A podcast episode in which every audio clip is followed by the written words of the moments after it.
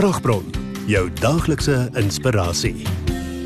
In Psalm 116 vers 1 tot 2 sê dit ek het die Here lief want hy verhoor my smeekgebede. Hy het na my geluister toe ek hom aangeroep het. So, die Here luister altyd. Hy hoor altyd wanneer ons hom smeek, wanneer ons aanroep na hom. Roep net, sê net Here help. Al het jy nie partykeer eers woorde nie. Ja, ons het dit gesien in, toe ons in Nepal was en ons by hierdie village aangekom het. Ehm um, en 'n man was spesifiek en die Here het 'n woord van kennis gegee dat daar in hierdie village 'n man is wat al vir 3 jaar lank die waarheid soek. En tot op die dag uh het hy gesoek na die waarheid. En uh ons kom toe daaraan en sê vir my hierdie waarheid is 'n persoon. Dis die persoon Jesus Christus.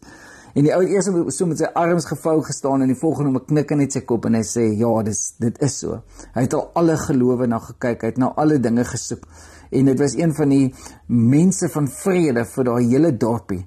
En uh, God kon inpraat want hierdie ou het gesoek en wanneer ons soek en wanneer ons uitroep na God, dan gaan hy ons kom ontmoet. En hierso het ons as 'n sendingsspan al die pad gegaan, hoeveel dae gegaan om hierdie ou te ontmoet om te sê God het jou smeekgebede gehoor. Hoe ver sal God nie ook vir ons uh gebede gaan as ons hom aanroep nie. So Here, dankie dat U ons hoor.